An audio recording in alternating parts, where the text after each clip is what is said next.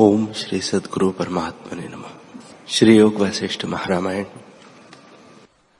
निर्वाण प्रकरण, सर्ग एक सौ इक्यानवे। श्री राम जी बोले, हे मुनीश्वर, यह जो आपने संकल्प रूप ब्रह्मा और जगत, उसका वपु कहा, उसे मैं मानता हूँ। परंतु यह जगत तो उसी का शरीर हुआ। फिर ब्रह्मलोक में ब्रह्मा कैसे बैठता है और अपने शरीर में भिन्न होकर कैसे स्थित होता है? श्री वशिष्ठ जी बोले, हे रामचंद्र जी, इसमें क्या आश्चर्य है? जो तुम ध्यान लगाकर बैठो और अपनी मूर्ति अपने हृदय में रचकर स्थित हो तो बन जाए। जैसे मनुष्य को स्वप्न आता है और उसमें जगत भाषित होता है, सो सब अपना स्वरूप है। परंतु अपनी मूर्ति रखकर और को देखता है। वैसे ही ब्रह्मा का एक शरीर ब्रह्मलोक में भी होता है। ब्रह्मा और जीव में इतना भेद है कि जीव भी अपनी स्वप्न सृष्टि का विराट है। परंतु उसको प्रमाद से नहीं भाषित होती और ब्रह्मा सदा अप्रमादी है। उसको सब जगत अपना शरीर भाषित होता है। हे रामचंद्र जी, देवता, सिद्ध, ऋषिश्वर और विद्याधर उस विराट पुरुष की ग्रीवा में स्थित है, ग्रीवा में स्थित है। भूत, प्रेत, पिशाच सब उस विराट पुरुष के मल से उपजे है और कीट किनाई उदर में स्थित है। सब सावर जंगम जगत संकल्प से रचा हुआ विराट में स्थित है। सब उसी के अंग है। जो जगत है तो विराट भी है। और जगत नहीं तो विराट भी नहीं। जगत ब्रह्म और विराट तीनों पर्याय है। इससे संपूर्ण जगत विराट का शरीर है। निराकार क्या और आकार क्या, सब भीतर बाहर विराट का शरीर है। जैसे भीतर बाहर आकाश में भेद नहीं, वैसे ही विराट आत्मा में भेद नहीं। जैसे पवन के चलने और ठहरने में भेद नहीं, वैसे ही विराट और आत्मा में भेद नहीं। जैसे चलना और ठहरना दोनों पवन के रूप है, वैसे ही साकार, निराकार सब विराट का शरीर है। हे रामचंद्र जी, इस प्रकार जगत हुआ है, सो कुछ उपजा नहीं। संकल्प से उपजे किनाई भाषित होता है। जैसे सूर्य की किरणों में जल नहीं है और हुए कि नहीं लगता है, वैसे ही ब्रह्म सत्ता में जगत उपजे की नहीं जान पड़ता है, परंतु उपजा नहीं, केवल अपने आप में स्थित है। वह शिला किनाई स्थित है, अर्थात तुम्हारा संकल्प विकल्प और चैतन्य रूप चैत्य से रही चिन्मात्र स्वरूप है। इससे कलना को त्याग कर अपने स्वभाव में स्थित हो। श्री वशिष्ठ जी बोले, हे रामचंद्र जी, प्रथम प्रलय का प्रसंग फिर सुनो। मैं ब्रह्मपुरी में ब्रह्मा के पास बैठा था। जब मैंने नेत्र खोलकर देखा कि मध्यान्ह का समय है और दूसरा सूर्य पश्चिम दिशा में उदय हुआ है, उसका बड़ा प्रकाश है। मानो संपूर्ण तेज इकट्ठा हुआ है और बड़वाग्नि किनाई प्रकाश हुआ है और बिजली किनाई स्थित हुआ है। उसको देखकर मैं विस्मित हुआ। देख ही रहा था कि एक और सूर्य उदय हुआ। फिर उत्तर दिशा की ओर और, और सूर्य उदय हुआ। इसी प्रकार प्रथम के अलावा दस सूर्य आकाश में और प्रकट हुए। बड़वाग्नि समुद्र से प्रकट हुए। उससे एक सूर्य निकला। सब द्वादश सूर्य इकट्ठे होकर विश्व को तपाने लगे। हे राघव, प्रलय के तीन नेत्र उदय हुए। एक नेत्र सूर्य, दूसरा नेत्र बड़वाग्नि और तीसरा नेत्र बिजली। वे तीनों विश्व को जलाने लगे। दिशा सब लाल हो गई। अट अट शब्द होने लगे। नगर, वन, कंदरा, पृथ्वी जलने लगी। देवताओं के स्थान सब जलकर गिरने लगे। पर्वत जलकर शाम हो गए। ज्वाला के कण निकलकर पाताल हो गए। वह भी जल गया। समुद्र जलकर सूख गए और हिमालय पर्वत के बर्फ़ का जल होकर जलने लगा। जैसे दुर्जनों के संग कर साधु का हृदय तृप्त तो होता है जब इस प्रकार बड़ी अग्नि प्रज्वलित हुई, तब मुझको भी तपन आने लगी और मैं वहाँ से दौड़कर नीचे जाकर स्थित हुआ। वहाँ मैंने देखा कि अस्ताचल पर्वत जलता हुआ उदयाचल पर्वत के पास आ बढ़ा मंदराचल और सुमेरु पर्वत चलकर गिरने लगे और अग्नि की ज्वाला ऊँचे उठकर भड़बड़ शब्द करने लगी। हे रामचंद्र जी, इस प्रकार संपूर्ण विश्व जलने लगा। बड़ा क्षोभ हुआ और जहाँ कुछ रस था, सो सब सूख गया। हे रामचंद्र जी, जिसको अज्ञानी रस कहते हैं, वह सब विरस है। परंतु अपने अपने काल में सब रस संयुक्त दिखते हैं। उस समय में मुझको सब ऐसे लगे जैसे जली हुई बेल होती है। हे रामचंद्र जी, इस प्रकार मैंने सब विश्व जलता देखा, परंतु ज्ञान से जिसका अज्ञान नष्ट हुआ था, वह सुखी दिखता था और सब अग्नि में जलते देख पड़ते थे और बड़े भयानक शब्द होते थे। शिव का जो कैलाश पर्वत है, उसके निकट जब अग्नि आई तब सदाशिव ने अपने नेत्र से अग्नि प्रकट की, जिससे बड़ा क्षोभ हुआ और ब्रह्मांड जलने लगा। तब महापवन चला जिससे बड़े पर्वत उड़ने लगे, जैसे तरण उड़ते हैं। जो स्थान जले थे, उनकी आंधी होकर यक्षों के स्थान भी उड़ने लगे। निदान बड़ा क्षोभ प्रकट हुआ और इंद्रियादि इंद्र आदि देवता अपने स्थान को त्याग कर ब्रह्मलोक में चले गए। बड़े मेघ जो जल से पूर्ण थे सुख कर जलने लगे। कल्प रूपी पुतली नृत्य करने लगी। जले स्थानों से जो धुआँ निकलता था, वह उसके केश थे और प्रलय का शब्द उसका बोलना था।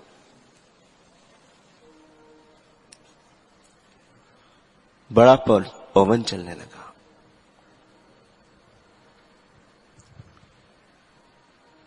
पर्वत जलकर उड़ने लगे और सुमेरु आदि पर्वत तृणों की नए उड़ते थे।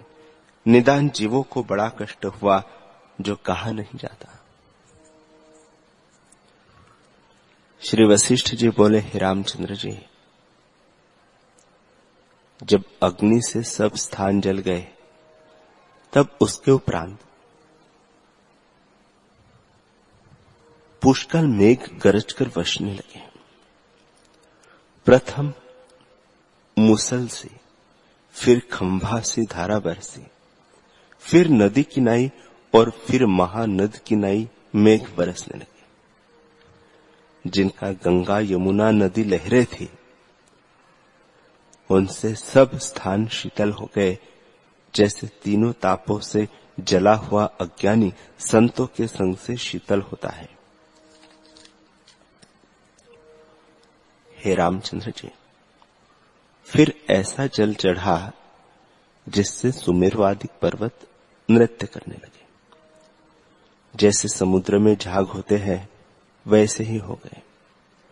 अथवा ऐसे जान पड़ते थे जैसे जलचर होते हैं। हे रामचंद्र जी, ऐसा जल चढ़ा कि कहा नहीं जाता। बड़े बड़े स्थान और देवता सिद्ध गंधर्व बहे जाते थे। जिनको अज्ञानी परमार्थ जानकर सेवन करते हैं, वे भी बहते देख पड़े। जैसे कोई पुरुष कंटक के अंधे कूप में गिर के दुख पावे, वैसे ही वे दिखे, पर मुझको सब ब्रह्म ही देख पड़ता था। पर जब संकल्प की ओर देखता, तब महाप्रलय दिखता, और मेघ गरजते घटा होकर दिखाई देते। निदान ब्रह्मलोक तक जल चढ़ गया और मैं देखकर आश्चर्य को प्राप्त हुआ। श्री वशिष्ठ जी बोले, हे रामचंद्र जी,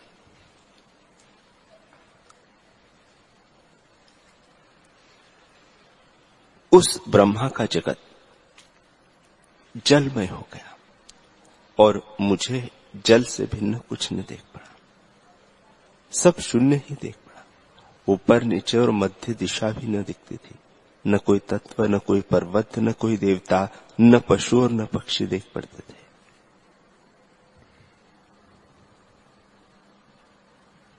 तब मैंने ब्रह्मपुरी को देखा कि इसकी क्या दशा है। फिर जैसे प्रातः काल का सूर्य अपनी ज्योति को फैलाता है, वैसे ही मैंने ब्रह्मपुरी को दृष्टि फैलाकर देखा। तब ब्रह्मा जी मुझको परम समाधि में देख पड़े। और भी जो जीवन मुक्त ब्रह्मा के सभासद थे, वे भी सब पद्मासन समाधि में लगाए बैठे थे। जैसे पत्थर की मूर्ति हो, वैसे ही सब समाधि में अचल स्थित थे। उनमें संवेदन का फुरना भी नहीं था।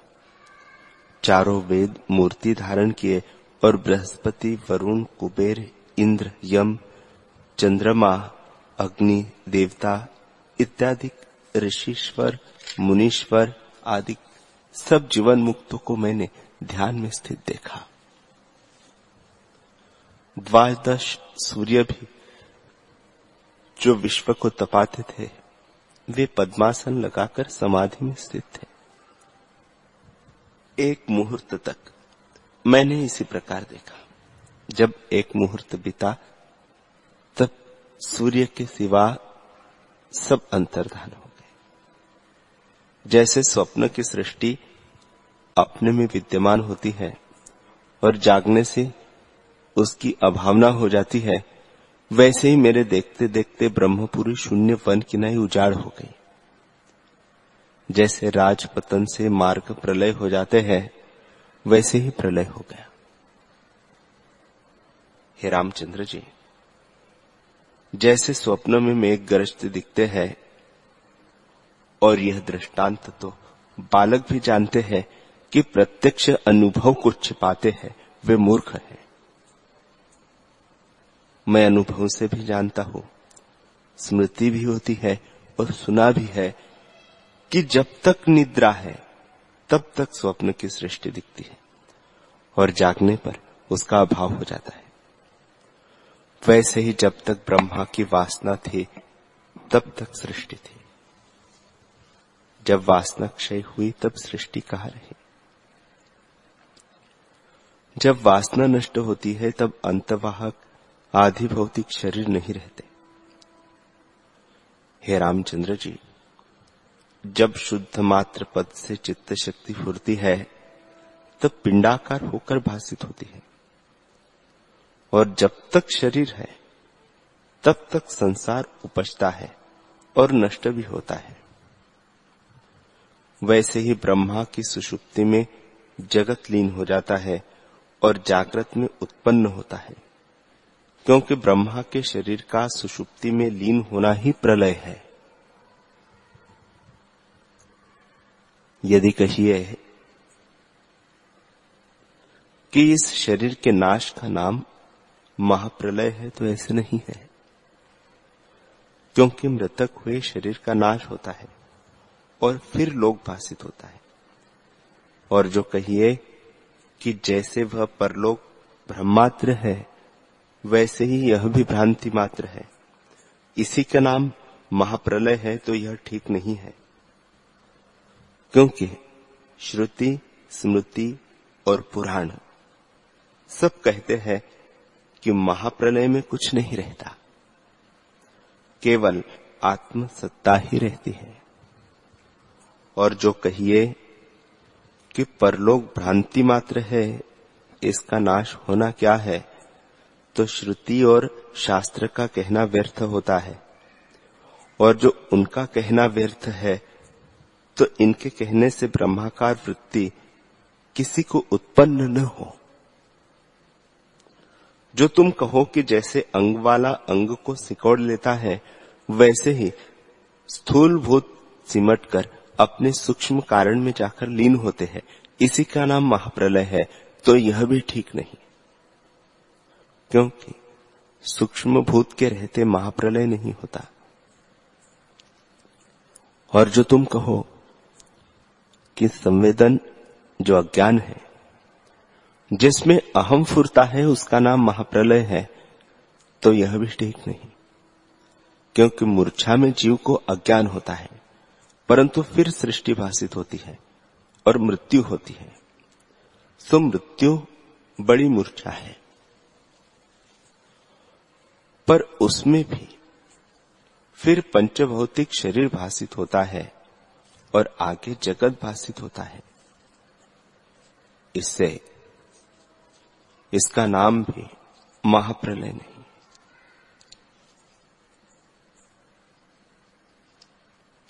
जो तुम कहो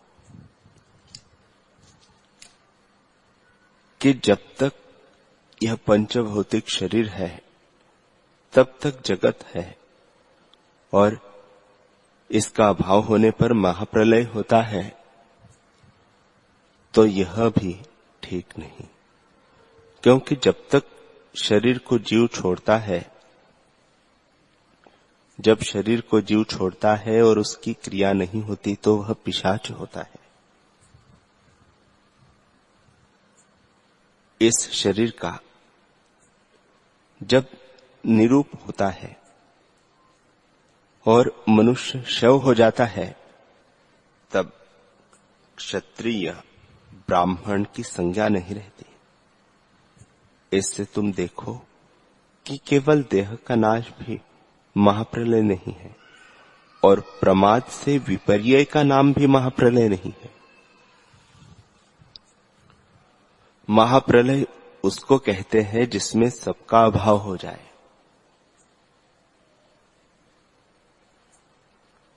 और सबका अभाव तब होता है जब वासना क्षय हो जाती है। इसलिए वासना के क्षय को ज्ञानी लोग निर्वाण कहते हैं। जब तक निद्रा है, तब तक स्वप्न का जगत दिखता है। और जागृत में स्वप्न के जगत का अभाव हो जाता है। वैसे ही जब तक वासना है, तब तक जगत है। जब वासना का क्षय होता है, तब जगत का अभाव हो जाता है।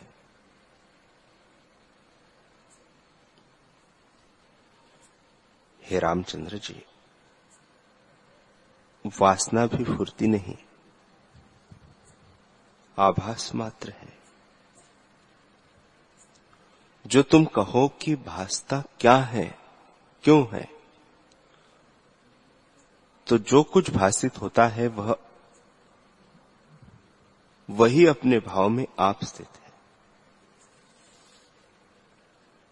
हे राम, उत्थान होने का नाम बंधन है और उत्थान के मिटने का नाम मोक्ष है।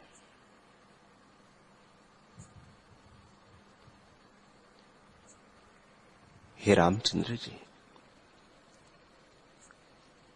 नेत्र के खोलने और मुन्ने में भी कुछ यत्न है, पर मुक्त होने में कुछ यत्न नहीं। जब वृत्ति बहिर्मुख हुई तो बंधन हुआ, और वृत्ति अंतर्मुख हुई तो मुक्त हुआ। इसमें क्या यत्न है?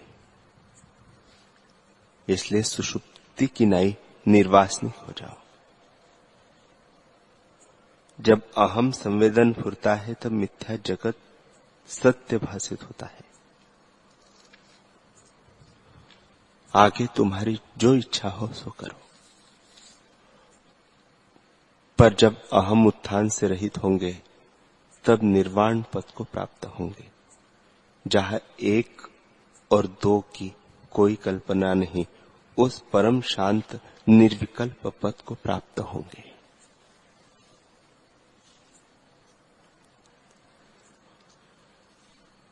श्री वशिष्ठ जी बोले, हे रामचंद्र जी निदान वे ब्रह्मा जी अंतर्धान हो। गए जैसे तेल बिना दीपक बुझ जाता है।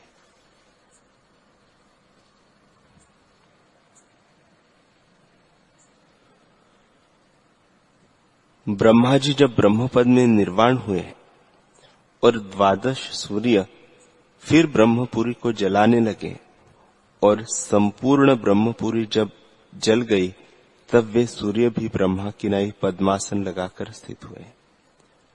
जैसे तेल बिना दीपक का निर्वाण होता है, वैसे ही वे सूर्य भी निर्वाण को प्राप्त हो गए। हे रामचंद्र जी, जब द्वादश सूर्य निर्वाण हो गए, तब समुद्र उमड़े और उन्होंने ब्रह्मपुरी को ढक लिया। जैसे रात्रि में अंधकार नगर को ढक लेता है, वैसे ही ब्रह्मपुरी को उन्होंने आच्छादित किया।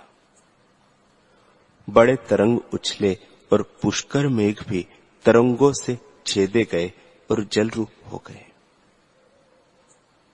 हे रामचंद्र जी, तब एक पुरुष आकाश से निकला, मुझको देख पड़ा।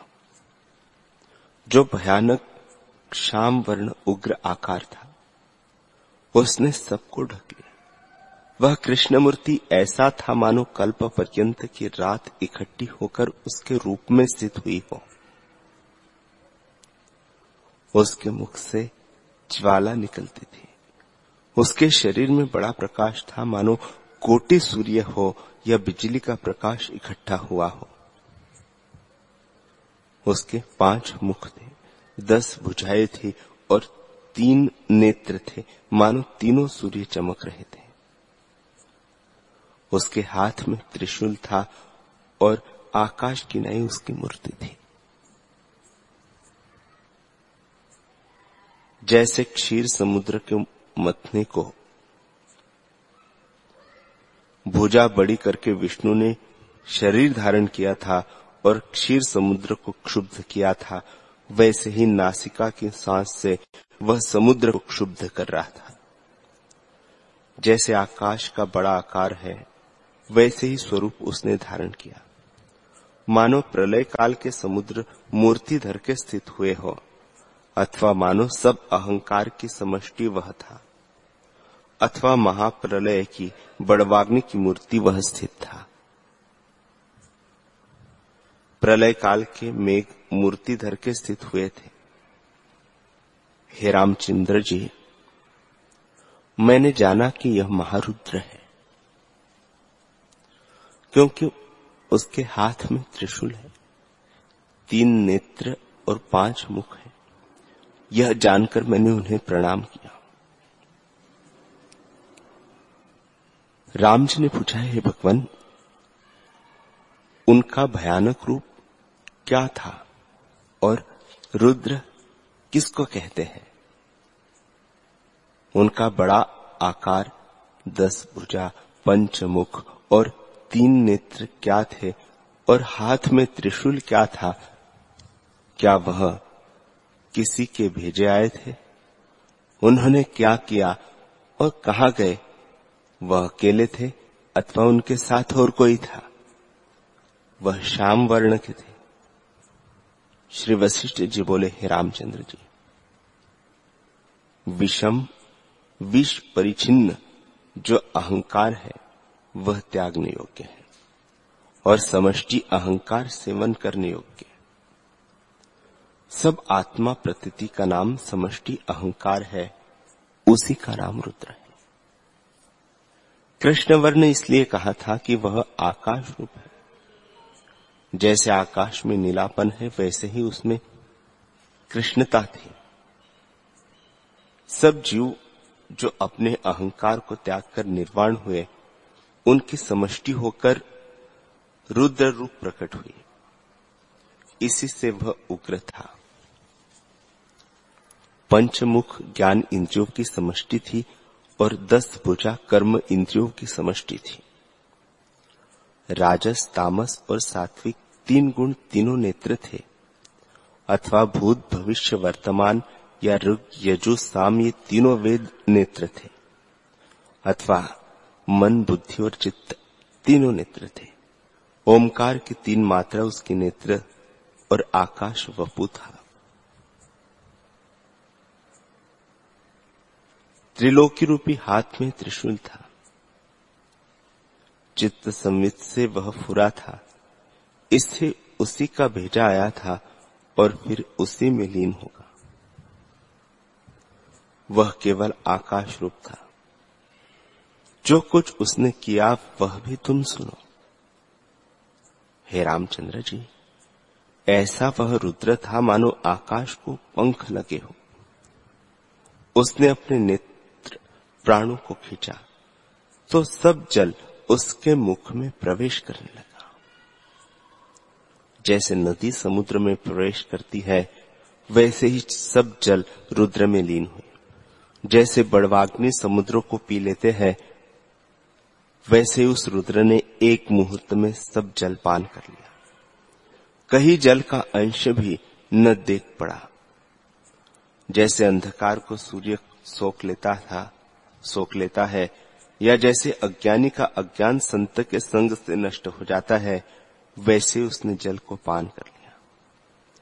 तब केवल शुद्ध आकाश हो गया। न कहीं पृथ्वी दिखती, न अग्नि, न वायु, न कोई तत्व कहीं दिखता था। एक आकाश आकाश, सब और उज्जवल मोती सा देख पड़ता था। और चारों तत्व न दिखते थे। हरि ओ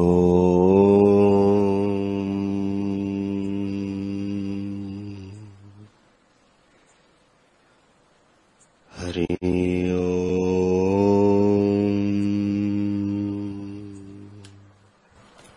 ॐ सहनावतु सहनो भुनक्तु सह वीर्यम् करवावहे तेजस्विनावधीतमस्तु मा विद्विषावहे ओम शांति शांति शांति। श्री सदगुरुदेव भगवान की